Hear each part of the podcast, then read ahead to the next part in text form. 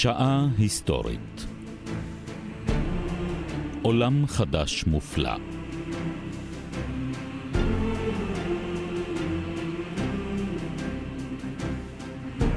הפרופסור מיכאל הרסגור וליעד מודריק משוחחים על מסעות מגלי הארצות האירופיים.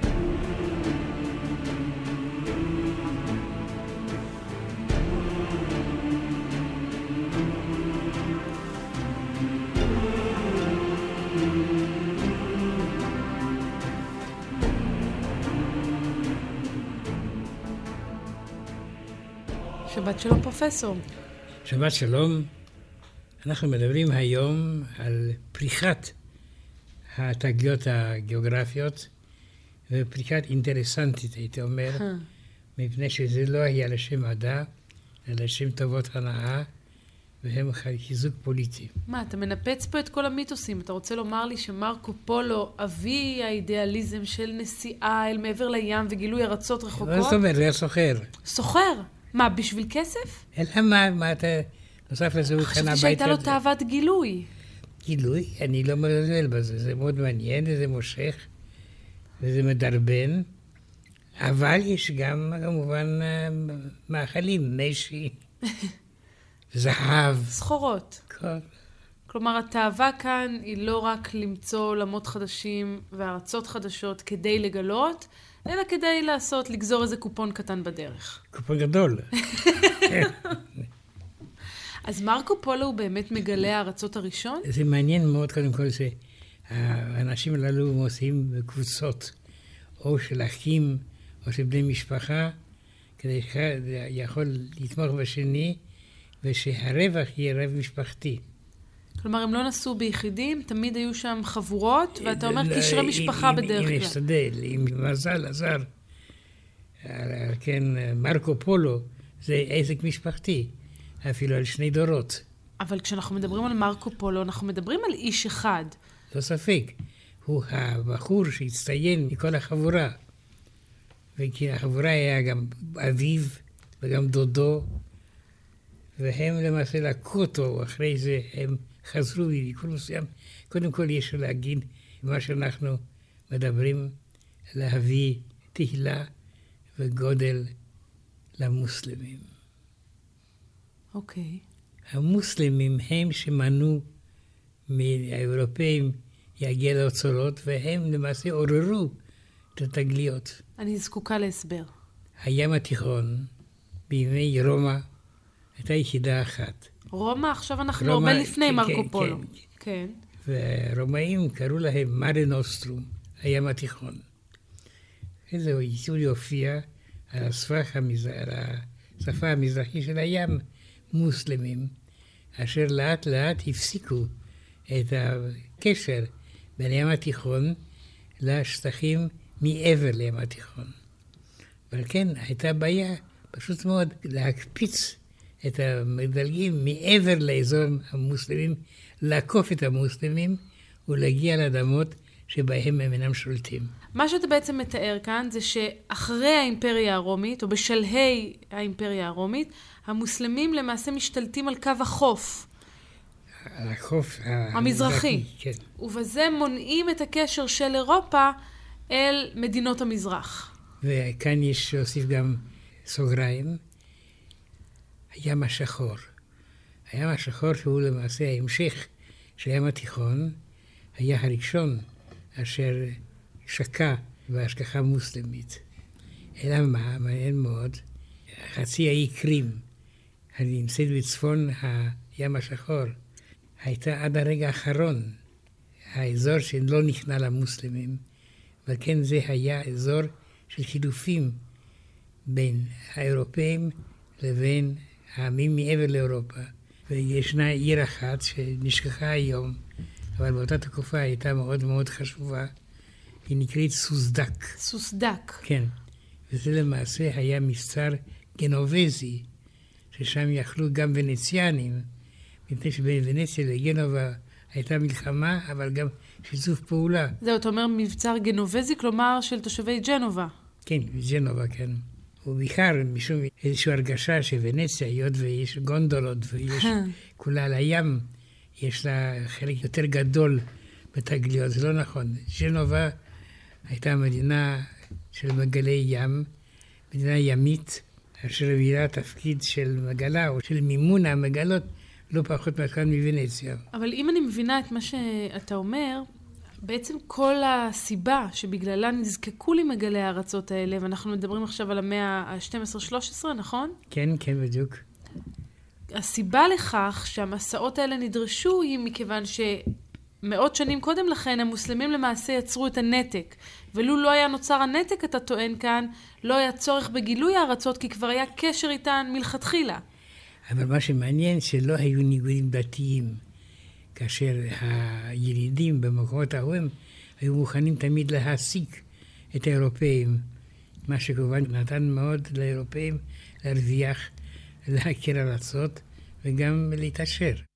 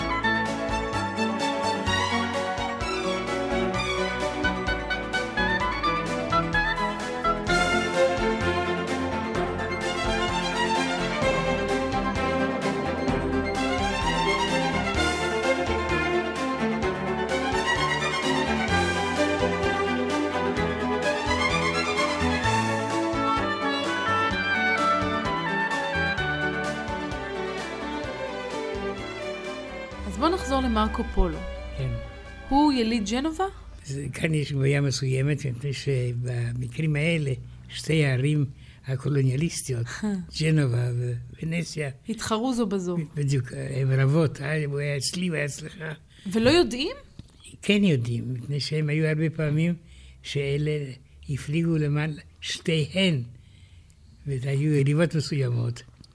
ואחרי זה, אותם האיטלקים, זריזים מאוד, התחילו להפליג גם למען עצמם, אבל למען מלכים צפוניים, אפילו מלכי ספרד, מלכי פורטוגל, שהם לא כל כך צפוניים, אבל אחרי זה מלכי אנגליה, מלכי צרפת, שנמנו, ושהם היו הבונים של הקולוניאליזם האירופאי. למעשה, ככל שהתחום הזה של גילוי ארצות והפלגות אל מעבר לים נעשה יותר ויותר מפותח, כך עוד ועוד מדינות רצו להגיע עמוק עמוק לתוך הצלחת ולתפוס כל מה שהן יכולות, ואז זה לא רק איטליה, אלא כולם מצטרפים לחגיגה.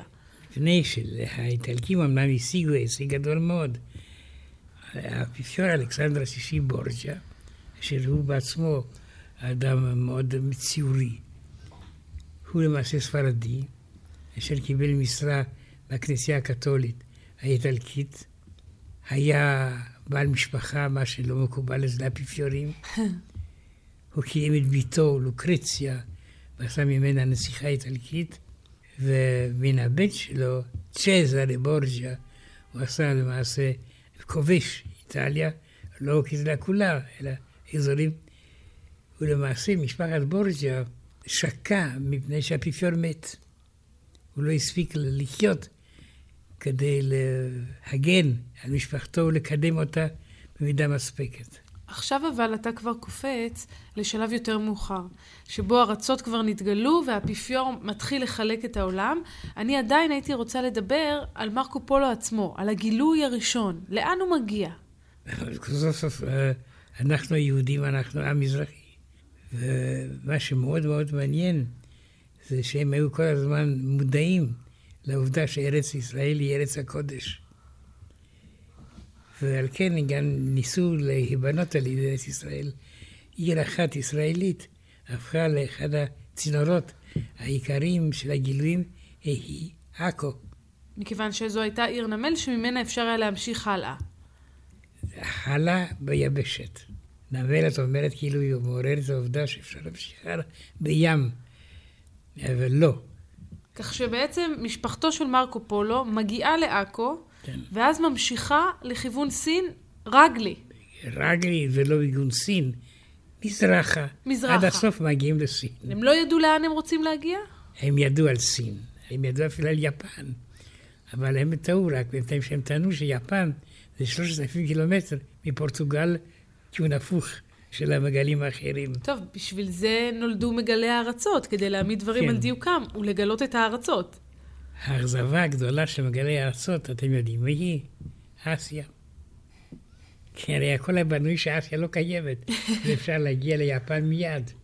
פתאום הם הגוש הפנטסטי הזה, אכזבה עמוקה מאוד. זהו, אני, אני שואלת את עצמי, איך הם הולכים ברגל מעכו עד סין? לא רק ברגל, היו גם פרדות. פרדות, אבל עדיין, מה זה, זה, זה מסע של שנים, לא?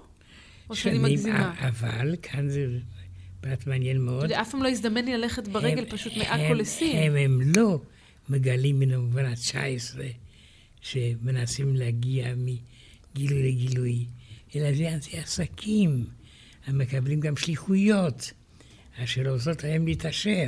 בקיצור, הם לא רק הולכים ברגל, הם עוד לוקחים עליהם פקלאות עם כל הסחורה שהם מעמיסים שם. מפני, קודם כל הם חייבים לרכוש את עדיפותם או אהדתם של השליטים. והשליטים עושים את זאת מפני שהם בעצמם רוצים להרוויח ברור. מהתגליות הללו. בקיצור, הכל אינטרסים. כן. והם עם האינטרסים האלה מצליחים להגיע רחוק מאוד. עם האינטרסים הללו הם שכחו למעשה שמשרתים ושליטים מערבים סקרנים, אלא הם בעצמם מתעשרים.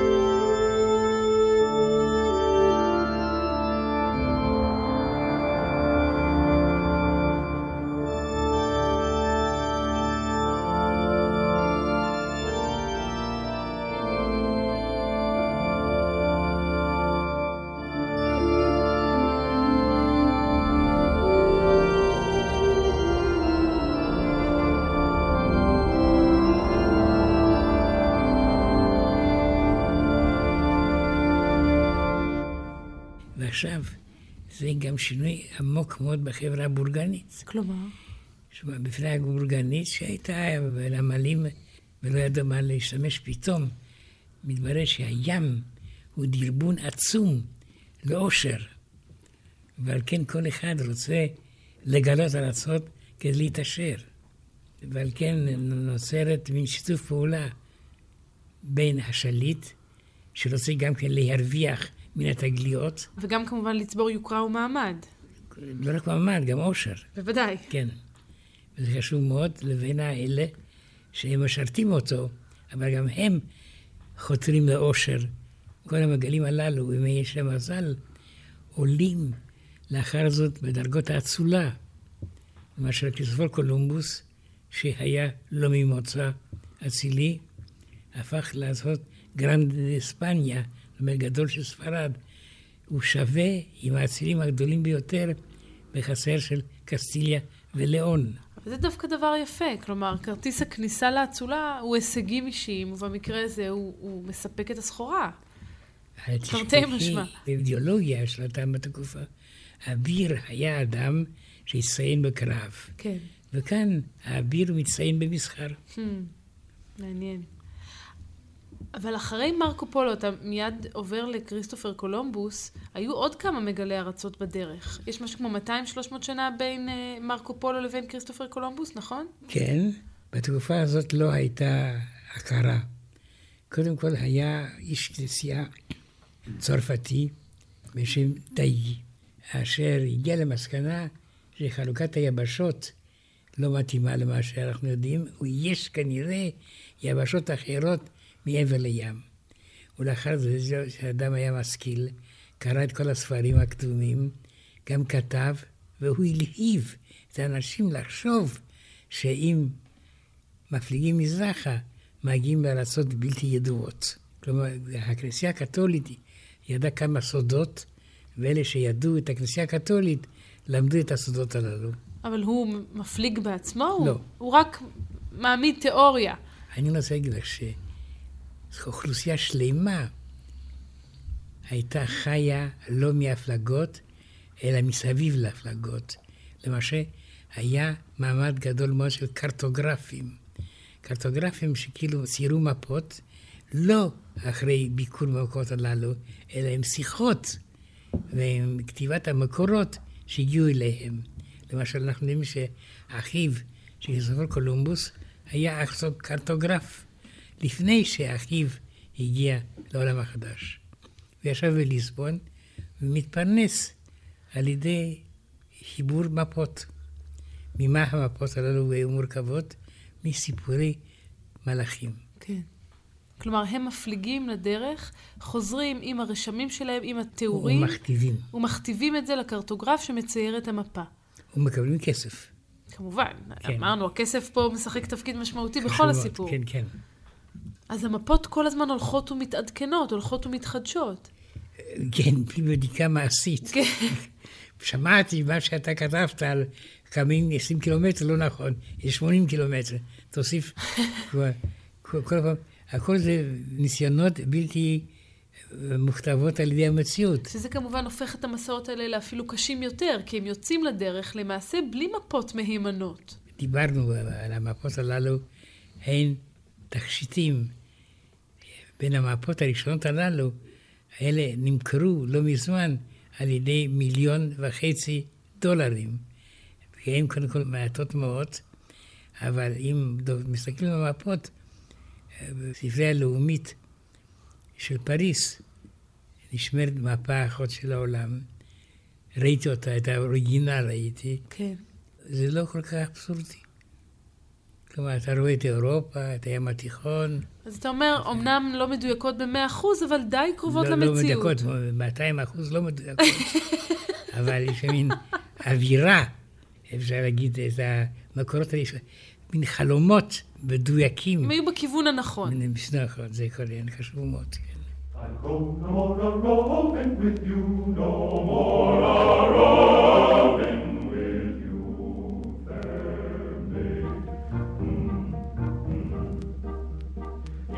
Amsterdam there lived a maid, mark well what I do say. In Amsterdam there lived a maid, and she was mistress of her trade. I'll go no more a roving with you, fair maid. A roving, a roving, since roving's been my ruin. I'll go no more a roving with you, fair maid.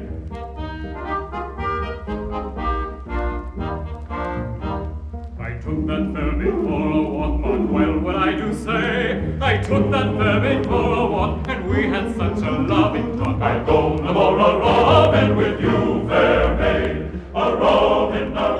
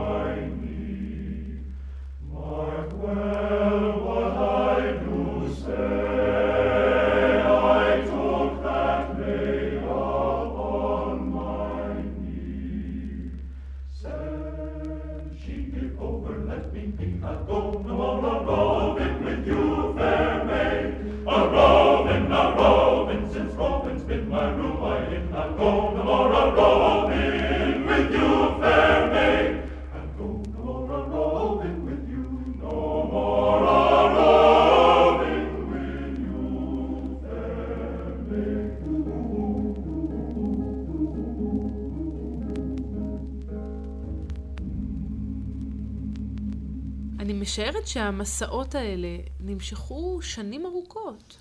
עד המאה ה-18. לא, אני כן. מתכוונת כל הפלגה, כל יציאה כזו למסע. זה עניין של עונה אחת. עונה אחת, אתה- זהו, והם מספיקים לנסוע ולחזור? אם אתה חוזר עם ידיעות, בסוף הזה נמצאו כל מיני אגדות, שאגדת אלדורדו, שבפרו, או פחות או יותר דמו לפרו, יש אדם, מנהיג, שהוא כולו זהב, אלדורדו. כן. ואתה מגיעים אליך, אתה מגיע למכרות זהב אינסופיים. דובר על ערי הזהב, ערים שלמות שנבנו מזהב. כן, והם לא תפסו דבר אחד, כלכלי, שאם זהב הוא כל כך נפוץ, הוא יפסיד את ערכו. בסדר, אבל החלום הזה של לגלות את הערים המוזהבות הוביל רבים, א', צריך לומר בצער, למותם, אבל אחרים לגילויים חדשים. בעיקר המלכים שמימנו את זה, הם התעשרו. אגב, ועכשיו- עכשיו לאחרונה התפרסמה כתבה שאומרת שיש כנראה ערים נסתרות כאלה, עדיין, עדיין יש כאלה שמאמינים בזה. עכשיו יש לזה כבר מאמינים בזה. לגיטימציה מדעית. אבל יש כל מיני ממצאים שאומרים, יכול להיות שחלום האלדורדו לא היה כל כך מופרך כפי שזה נדמה לנו. עכשיו, מה זה אלדורדו? האם זה אדם שהוא מזהב, זה אדם שלובש בגדי זהב? וגם עם פירושים אינסופיים. והדבר הזה, אבל הכוח העצום של האדמות הללו, זה כוח של דרבון. כן. והמגלים הראשונים לא כל כך שירתו את המלכים כמו שירתו את עצמם. למשל, יש לנו דוגמאות שפעם אחת הוא מפליג לטובת מלך ספרד, אחרי זה לטובת מלך פורטוגל, ואחרי זה לפלך אנגליה, ואחרי זה למלך צרפת. הם מכרו את עצמם על מנת להתעשר. אבל היה עוד משהו שאני מבקש אתכם לשים לב. הזלילה. הזלילה. בני אדם אוהבים לאכול. עד כאן אני איתך במאה אחוז. וכאן אנחנו עומדים על סף אחת התגליות הגדולות ביותר, תגלית האוכל הטוב. מפני שהתבלינים, לא רק הזהב, כן. שינתו לחלוטין את טעם האוכל. והיות ואוכל הוא דבר חשוב, ויש גם פולחנות אוכל, ויש עמים שלמים שכתבו אידיאולוגיה על האוכל, כמו הצרפתים, כן. העובדה שאפשר עכשיו להחליף את טעם האוכל על ידי תוספות, כל מיני אלמנטים שהתגלו בדרך, זה מלהיב. אני נוסע לאמריקה ואני אוכל כל כך טוב. אבל לא רק לנסוע לשם ולאכול טוב שם, גם להחזיר הביתה את התבלינים האקזוטיים האלה. ודאי, הביתה למען מי שהוא, שיצליח להיות המונופוליסט של הסחורה הזאת. ועל כן הוא יוכל להתעשר ולהשאיר את כל בני משפחתו. אז הזכרנו משי, הזכרנו תבלינים, הזכרנו כמובן זהב, אבל הייתה עוד סחורה שסחרו בה, ואולי עליה פחות נעים לדבר, וזה עבדים, בני אדם. זה העבדים שהם כמובן המקור להתעשרות. מפני שאם מגיעים למדינה ששם יש זהב בתוך האדמה, בני אדם חייבים להוציא את הזהב מתוך האדמה. ולמה שיעשו את זה הלבנים שמגיעים מאירופה הרחוקה, אם אפשר להשתמש והם- בילידים? קודם כל, הלבנים לא כל כך רגילים, אלה שכבר הפליגו, לא כל כך רגילים לחזור לעבודה פיזית. כן. אבל יש להם עבדים. ואם כי מאוד מעניין, מן הרגע הראשון של המגע עם העבדים, הושמעו זעקות שבר של ספרדים, כמו נזירים, שהזהירו נגד הניצול המחפיר של הילידים. זה מאוד מעניין מה שאתה אומר. כלומר, כבר בשלבים הראשונים כן. של העבדות, שבהם הספרדים, הכובשים, משתמשים למעשה בתושבי המקום שאליו הם הגיעו כעבדים, אתה אומר כבר היו קולות אופוזיציוניים שהתנגדו לסחר בבני אדם. והספר, לפי דעתי המזעזע ביותר, אבל החלוצי ביותר, זה הספר של הנזיר לס קזס, שנקרא לא פחות ולא יותר סיפור הרס הודו. כשהרוסים הם כמובן הכובשים הספרדים. כן, והודו היא כמובן אמריקה. טוב, אז עכשיו אי אפשר שלא לספר את הסיפור על כריסטופר קולומבוס, כן? שהגיע לאמריקה וחשב שזו הודו. לא, קודם כל, מרקו פולו, דורות של איטלקים שיצאו מג'נואה, זה מאוד מעניין. שהייתה יריבות בין שתי הייתה יריבות, אבל כל מיני ספנים היו מוכנים לשרת גם אלה גם אלה, כבר אמרנו, הכסף הוא זה שקובע. על מנת שירוויחו כסף גם מאלה גם מאלה.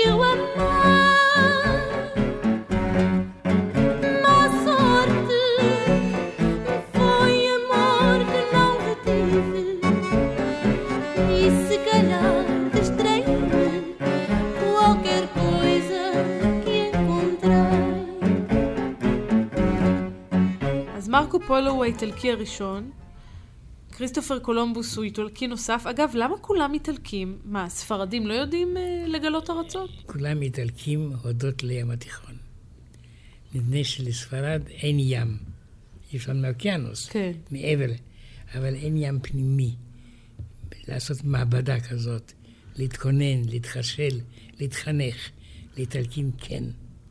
ועל כן, כפי שאת אומרת, כל המגלים הראשונים יהיו איטלקים. אבל למעשה איטליה לא תצליח להקים איזושהי מדינה אה, קולוניאלית גדולה מאוד, כי הייתה מנוצלת ומפוצלת. זהו, צריך להסביר שבשלב הזה שבו אנחנו מדברים, אה, סוף ימי הביניים, תחילת תקופת הרנסאנס, איטליה מפולגת להרבה מאוד ערים קטנות ואין ישות אחת שמאגדת אותה יחד. זאת בניגוד לספרד, ששם יש מלך אחד ששולט, אמנם לא על מדינה אחת, אלא על שתי מדינות שחוברו יחדיו, או שני חבלים שחוברו יחדיו. זה בצורה הרומנטית ביותר, על ידי נישואי פרדיננד מארגון ואיזבלה מקסטיליה. פרדיננד ואיזבלה, והם יכולים להעמיד לרשות מגלי הארצות את המשאבים ואת המימון שיאפשרו את הנסיעות האלה. אבל יש פרט אחד. לשליטים הללו יש עוד גורם חשוב מאוד, והם היהודים. היהודים? כן. חשבתי שתגיד הכנסייה. היהודים היו יותר חשובים מן הכנסייה. ספר איך זה יכול להיות.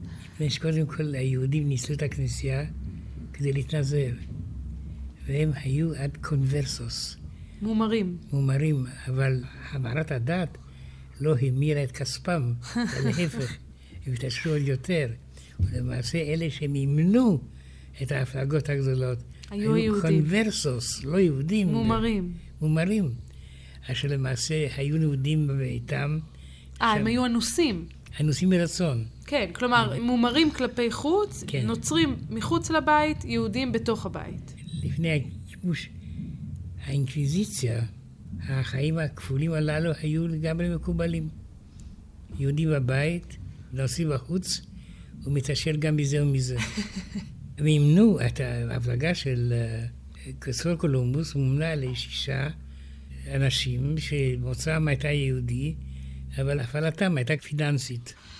אבל מה קרה שם לכריסטופר קולומבוס? כלומר, איך קורה שהוא מגיע לאמריקה וחושב שזה הודו? זה הכל אשמת המפות המבולבלות? קודם כל, מאז אלכסנדר הגדול, הייתה דעה שהודו הוא מקור כל עושר. ומגיעים להודו, מתעשרים ביותר. בהודו יש כל מיני סיפורים אינסופיים. כן. מה באמת קורה בהודו באותה תקופה מבחינה שלטונית או... בהודו שום דבר, הכל מתהלך כרגיל, אבל במערב מדברים על למשל המחג'ה והמחרג'י, כן. על העושר העצום של השליטים הללו. האגדה מהדרת לפני שהספרדים מגיעים להודו, מתארת מין גן עדן של זהב ושל כסף, של פנינים ושל אבני חן. זהו, וצריך לזכור שבאמת כאן גם בנו מיתוסים כדי לייצר את הסקרנות להגיע להודו. כלומר, האנשים במערב רואים את הודו, מושבו של המהרג'ה והאגדות רק הולכות ומתעצמות סביב האוצרות הגדולים שניתן למצוא שם, וזה כמובן נותן מוטיבציה מאוד חזקה למגלי הארצות לצאת לדרך. והשם לכל זה היא אלכסנדר הגדול. Hmm. מאחרי שהוא כבש את הודו, האגדה, אלכסנדר הגדול, היו ספרים בשם אלכסיאדה, הם תיארו את ההרפתקאות, אפילו מומצאות ומתוארות אה, באופן דמיון גרב מאוד, על מה שהרוויח אלכסנדר הגדול על ידי כובשו את הודו.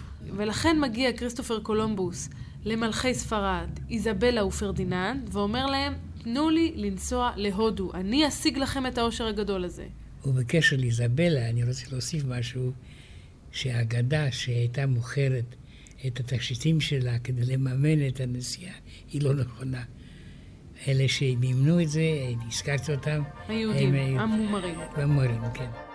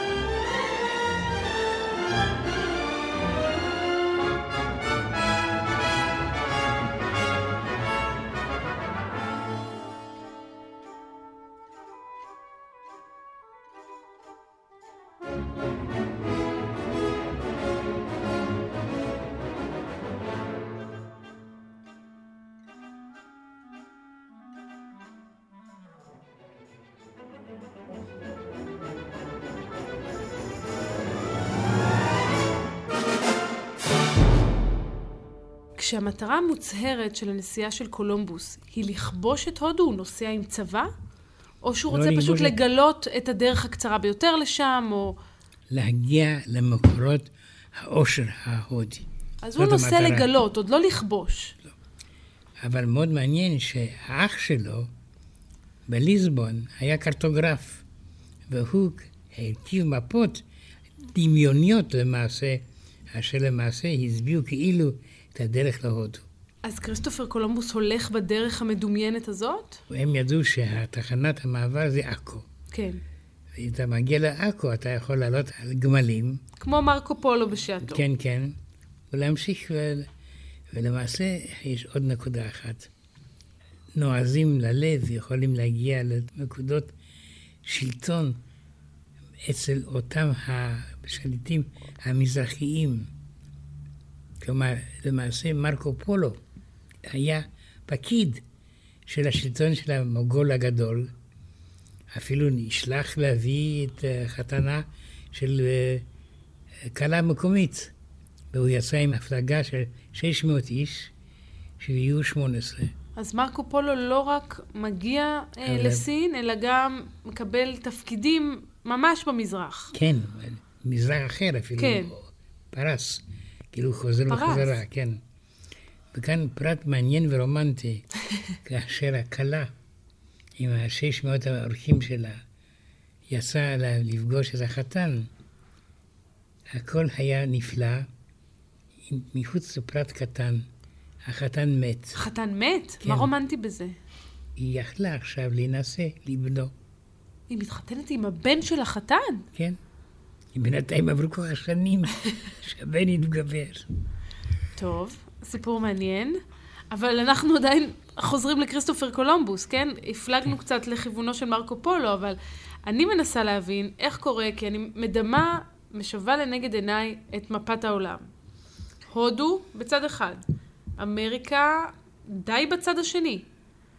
איך זה קורה, הבלבול הזה? הבלבול הזה שכריסטופור קולומבוס קרא את ספרו של מרקו פולו מיליונים, כן. שזה הספר הראשון, האירופאי הראשון, שמדבר על מיליונים, כי האלפים לא הספיקו כדי לתאר את העושר העצום של הודו. אז מרקו פולו מכניס לשיח את המילה הזאת מיליונים. והמילה מיליונים הופכת עכשיו למעשה תגלית נוסף של אמריקה. אז בספר הזה מפרט מרקו פולו איך להגיע. כריסטופר קולומבוס הולך בנתיב הזה, הוא מגיע לאמריקה, מרקו פולו לא כל כך מתאר את הדרך להגיע. אלא רק יוצר את החלום. את החלום. הוא מתאר את החיים הטובים שלו באותם מקומות. וכאן פרט מאוד מעניין, שמרקו פולו רכש את אמונו של השליט המקומי, ועל כן הוא יכול היה למלא תפקידים שהוטלו עליו כן. על ידי השליט המקומי הזה. על כן הסוד הנוסף, תמיד תתקשר עם השליט. תהיה תמיד בקשר עם המלך. רשמתי לפניי את העצה כן. הזאת. שוב אני חוזרת לכריסטופר קולומבוס, כי תשובה עדיין לא מצאתי לשאלה. איך הוא מגיע לאמריקה וחושב שהוא בהודו? מה זה, המצפן שלו היה מקולקל? מה קרה שם? היות והוא חי אחרי אמריקו וספוצ'י, כן. הוא לא חלם על יבשת חדשה. האדם הראשון שהבין פתאום שזה לא הודו, זאת אמריקה, היה אמריקו וספוצ'י. זה נכון שאנשי התקופה הזאת כן האמינו שכדור הארץ הוא עגול, אחרת אי אפשר להסביר את ההפלגות שלהם ימינה כלומר, הם בעצם יצאו... או שמאלה. כן, הם יצאו מערבה, אף על פי שהודו נמצאה ממזרח להם, כי הם חשבו לעצמם, כדור הארץ הוא עגול. אולי נמצא... הם ידעו את זאת. הם ידעו, כן, שכדור הארץ הוא עגול. ואז הם אם חשבו כי לעצמם... רגע, יש בין האגדות אומרות שאנשי תקופה אינם יודעים שכדור הארץ הוא עגול. אבל האגדות האלה שגויות. כן, לגמרי. הם ידעו שהוא עגול. כן. והם חשבו לעצמם, בואו נלך מסביב, נקיף את כדור מפני הארץ. שיפן נמצאת מרחק גדול מפורטוגל. וכך נגיע להודו מאחורה, כן. מהצד השני. בדיוק. אבל בדרך הם מגיעים לאמריקה. מאמריקה מופיעה כמחסום בדרך. והם, שלא מעלים בדעתם שיכולה להיות עוד יבשת בדרך, משוכנעים שהגיעו להודו. עד שבא אמריקו וספוצ'י. או, שעל שמו נקראת אמריקה, כמובן. מפני שהוא הבין שזה אזור חדש. הוא כתב אפילו חוברת בשם עולם חדש. Quando uma guitarra trina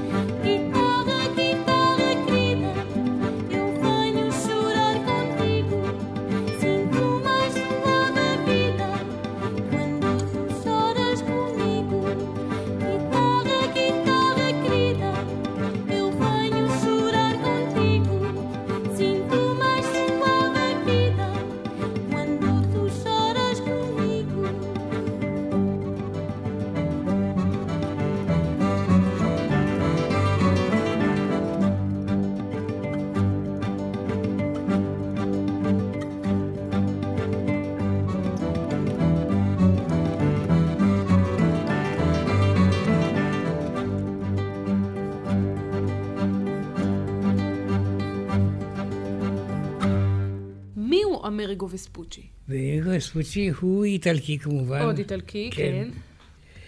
אשר היה גם מספרד, ואשר היה בעל ידיעה ימית, וגם כן התחתן עם אישה אסולה. מאוד מעניין שכל המגלים הללו מגיעים להתחתן עם נשים אצילות. כי הוא אומר, האצילות מבינות שאם הוא מגלה עולם, אז עתידו גדול מאוד, והוא יגיע לתואר אצולה. כפי שכריסטופר קולומבוס הגיע. כן. הוא אחד האצילים הגדולים של חצר ספרד. Almirante Mayor, אדמירל ראשי של ממלכת ספרד.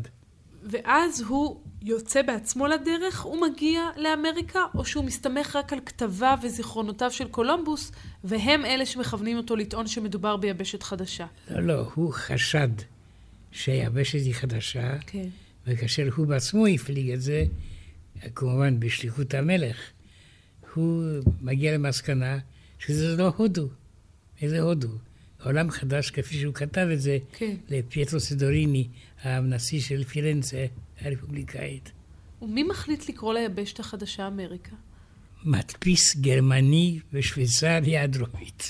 מדפיס גרמני בשוויצריה הדרומית מחליט לקרוא ליבשת חדשה אמריקה על שם מגלה ארצות איטלקי שנושא בשליחות מלך ספרד.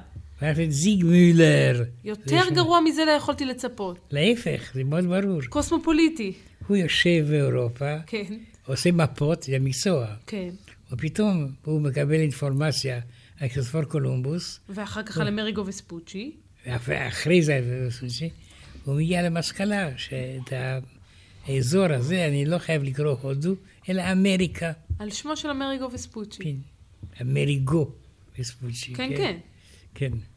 שזה צעד אה, מכונן מבחינת ההיסטוריה העולמית. מה שמעניין מאוד זה שכמה דורות אחרי שהמפה הזאת הופיעה בשוויצריה, אנשים מדברים על אמריקה. אבל היה כמובן מאליו. ויכוח, או שברגע שיצאה המפה של מולר, וברגע שאמריגו וספוצ'י מפרסם את העולם מחדש שלו, כבר ברור לכולם שאכן יש בידינו יבשת חדשה. קודם כל אני רוצה להגיד לך שהמפה הזאת הודפסה באלף עותקים, שרק עותק אחד נשאר, רק אחד. ונמצא בעשרה מיליונים דולר.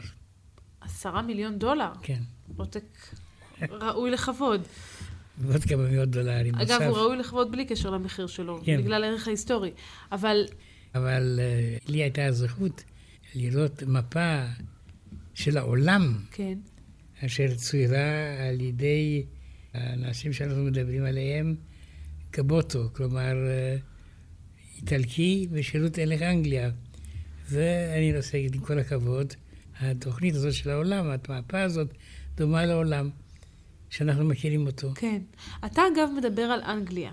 כן. מתי אנגליה וצרפת נכנסות למרוץ הזה של הקולוניאליזם? כי הזכרנו עד עכשיו את האיטלקים שפועלים בשירותם של הספרדים והפורטוגלים.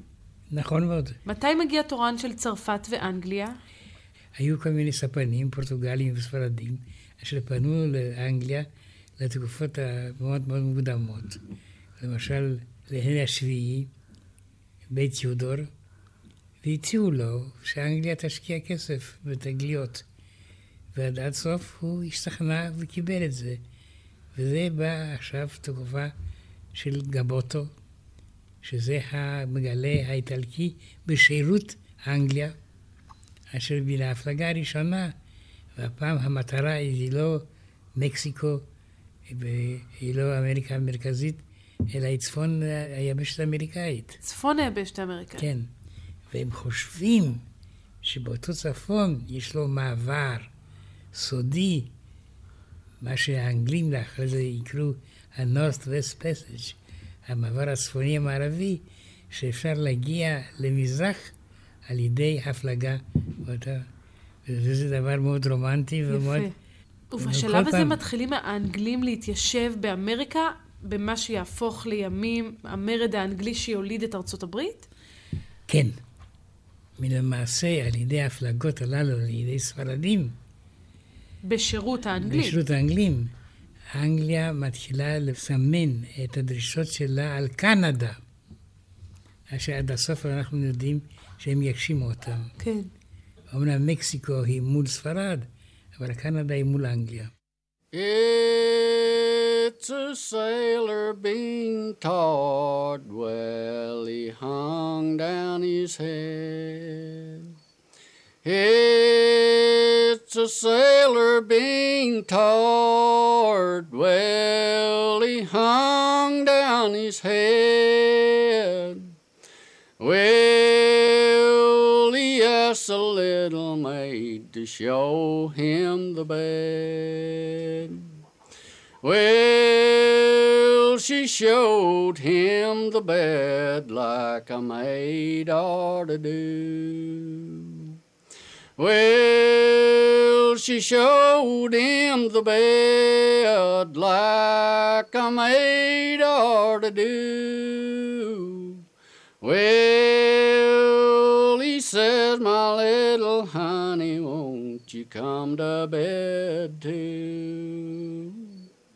It's a little maid being young, not thinking any harm. Well, she got in the bed and she rolled up in his arms.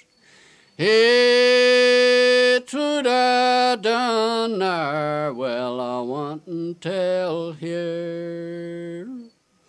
But I wish that night could have been a long year. It's a six months past and eight roll by. ג'ון קבוט, ששמו היה גבוטו, שהזכרנו קודם. כן, הוא היה בשירות המלך האנגלי. אבל קיים גם ז'אק קרטיה, וזה חידוש. ז'אק קרטיה הוא צרפתי. הוא נולד בעיר סן מלו, שזה עיר חצי בנויה בים, חצי יבשה, ליד התעלה הבריטית, שהיא לא, שהצרפתים כמובן לא מקבלים את השם תעלה הבריטית, הם קוראים את זה למארש. כן. והוא פונה למלך צרפת, פרנסואה הראשון, ואומר, כולם מגלים, כולם יוצאים. למה שצרפת תשתרך מאחור? בוודאי. ואז פרנסואה הראשון משתכנע, הוא מחליט שיש מישהו שיעשה את מלאכתו באמריקה, כן. וזה ז'אק קרטיה. קרטיה, אגב, יש קשר לענף היהלומנות? לא, קרטיה הוא דייג, דייג. מעיר סן מלו, שהיא עיר אה, חשובה בין נורמנדיה אה, לבריטניה. והוא פשוט מחליט, לדעת עצמו ואחר כך באישור המלך, שהוא יצא לגלות כמו חבריו האיטלקים. הוא מצליח. ולמעשה, מכל מיני שגיאות של הפוליטיקה הצרפתית לאחר זאת, צרפת מפסידה מה שאנגליה הרוויחה. כלומר, בסיס טריטוריאלי עצום ומפואר בעולם החדש. ז'אק קרטייה רוצה גם כן לגלות את המעבר המערבי-צפוני, שמוביל כאילו אל מקומות מאוד עשירים. כן. ובדרך הוא רואה שהזרם של הנהר סן לורן איננו מגיע עד מעבר לאמריקה כפי שהוא קיווה, אבל הוא מוצא בדרך הר גבוה מאוד. הר נקרא בצרפתית מו. כן. היות וההר היה מלכותי בעיניו של הקרטייה, מלכותי זה רויאל, אבל הוא קורא לזה הר מו רויאל, זה מוריאל. מונטריאול. בדיוק. איזה יופי. אז עכשיו חיברנו את כל הקצוות יחדיו, ואני באמת... אם כי עדיין כן. יש עיר אחת שהם קוראים להם לפי השם האינדיאני, קבק. ואנחנו כבר נכנסים להיסטוריה של השמות, אבל נדמה לי שאולי יש עוד פן אחד שלא נגענו בו כמעט, וזה ההיסטוריה של האנשים. במובן הזה, שמדובר במסעות קשים מאוד, שגבו חיי אדם. נכון, זה סכנות עצומות שעומדות בדרך. יש משהו שעדיין איש לא יודע, מחלה איומה שבאה לא בגלל דבר או חולרה, אלא פשוט מאוד הסקורבוט. כלומר, שהמחלה שנולדת או מתפתחת היעדר ויטמין C, השיניים נושרות, הגוף מתמלא כל מיני פצעים, אפשר לא להיכנס לתיאור המדויק ועד של הסוף הנגעים. האדם כן. מת. זהו, צריך להסביר שהם באמת, אה, הרי יצאו לדרך, לא היו להם טכניקות מאוד מפותחות של הם- שימור. הם ידעו עניין, לא ידעו את העניין. והם לא הבינו כמה זה חשוב לאכול ירקות ופירות, אז הם היו בדיוק. מסתמכים בעיקר על לחם יבש, צנימים. כן. היו גם ניסיונות לשמר בשר כמובן, אבל בסך הכל התזונה שלהם הייתה מאוד לקויה, והרבה אנשים איבדו את חייהם עד ש... עד שעל ידי ניסיון גילו שאלה שבמקרה אכלו פירות בשולי הדרך, נשארו בחיים. ניסו להבין שהפירות הם הם התרופה הגדולה ביותר, המבורכת, נגד הסקורבוט. ונדמה לי, תקן אותי אם אני טועה, שג'יימס קוק, שגם הוא מגלה ארצות, זה- זה- אבל זה- כן, זה- במקום אחר, בזמן אחר, אחר, כן. אנגליה, בסדר, אבל הוא היה אחד מהאנשים שגם הפך את זה לחלק בלתי נפרד משגרת ההפלגה. חייבים לצרוך ירקות ופירות. בדיוק. אבל סוף סוף הרפואה הימית רק נולדת עכשיו, ויש לה קורבנות ויש לה הישגים. אז אני באמת מנסה להבין עד כמה גילוי הארצות הזה הוביל גם להתיישבות אקטיבית בארצות החדשות, או שזה רק היה להגיע, לבזוז את המשאבים, לחזור עם סחורות ולהישאר באירופה. קודם כל, האינדיאנים הועבדו ושועבדו כדי שהם יעשו את העבודות הפיזיות. ואינדיאנים, אה, לא, לא ציינו, כמובן מכיוון שחשבו שזה הודו, קראו להם אינדיאנים. מאינדיה. אמריקאים, כן. כן. ולאחר זאת לאט לאט התפשטה דעה שלמה להשתמש באינדיאנים, למה שלא נחפור בעצמנו נגיע למכרות. ועל כן הם מתחילים בעצמם לחפור. אני גם רוצה לציין שאירופה, במידה שאמצעי הידיעה היו מוגבלים, עקבה בתשומת לב גדולה ביותר, ובהתלהבות ובחשדנות מסוימת, על התגליות הללו. כן. הילידים, התושבים, גם באמריקה, גם בהודו, גם בסין, מקבלים את הסוחרים החדשים האלה, את הכובשים בהרבה מובנים, או שמנסים להתמרד נגדם, הם רצו להתמרד ולא יכלו, הם משעבדים אותם. בגלל העליונות הטכנולוגית. בדיוק. היחסית. ועל כן זה עכשיו הטרגדיה הגדולה שאנחנו מכירים אותה, של האיגוד בין העולם המערבי והמזרחי, מבוסס קודם כל על ניצול העולם המזרחי לטובת העולם המערבי.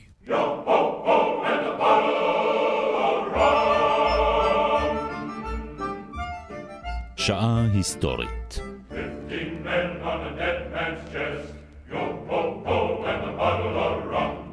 עולם חדש מופלא. הפרופסור מיכאל הרסגור וליעד מודריק שוחחו על מסעות מגלי הארצות האירופיים.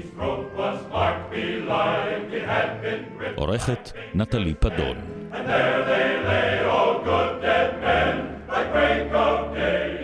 ייעוץ מוסיקלי עמליה רוזן. ביצוע טכני בני יהודאי, ולדימיר נאומקין ודור אבידן.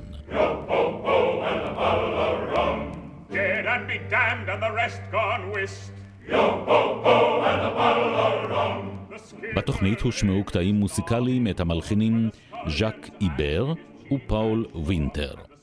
כמו כן הושמעו קטעים מוסיקליים עממיים פורטוגליים, ונציאניים וקלטיים.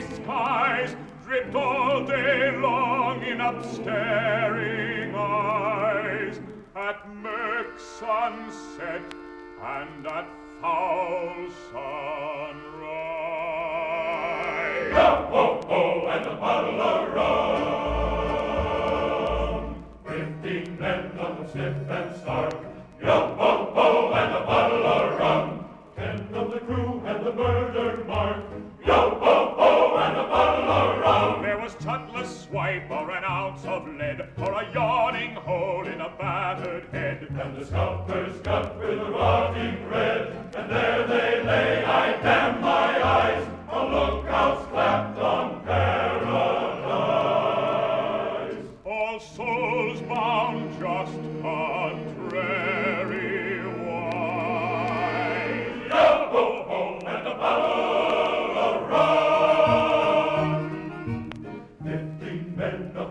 Good and true. Yo ho ho and a bottle of rum. Every man Jack could have sailed with old Q. Yo ho ho and a bottle of rum. There was chest on chest of Spanish gold with a ton of flake in the middle hold. And the cabin's rods of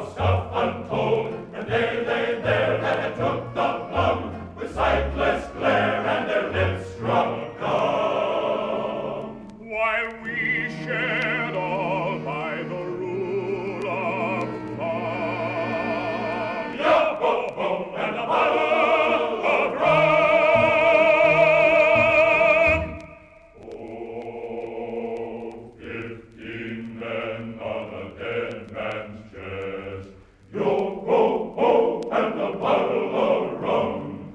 Green man the devil and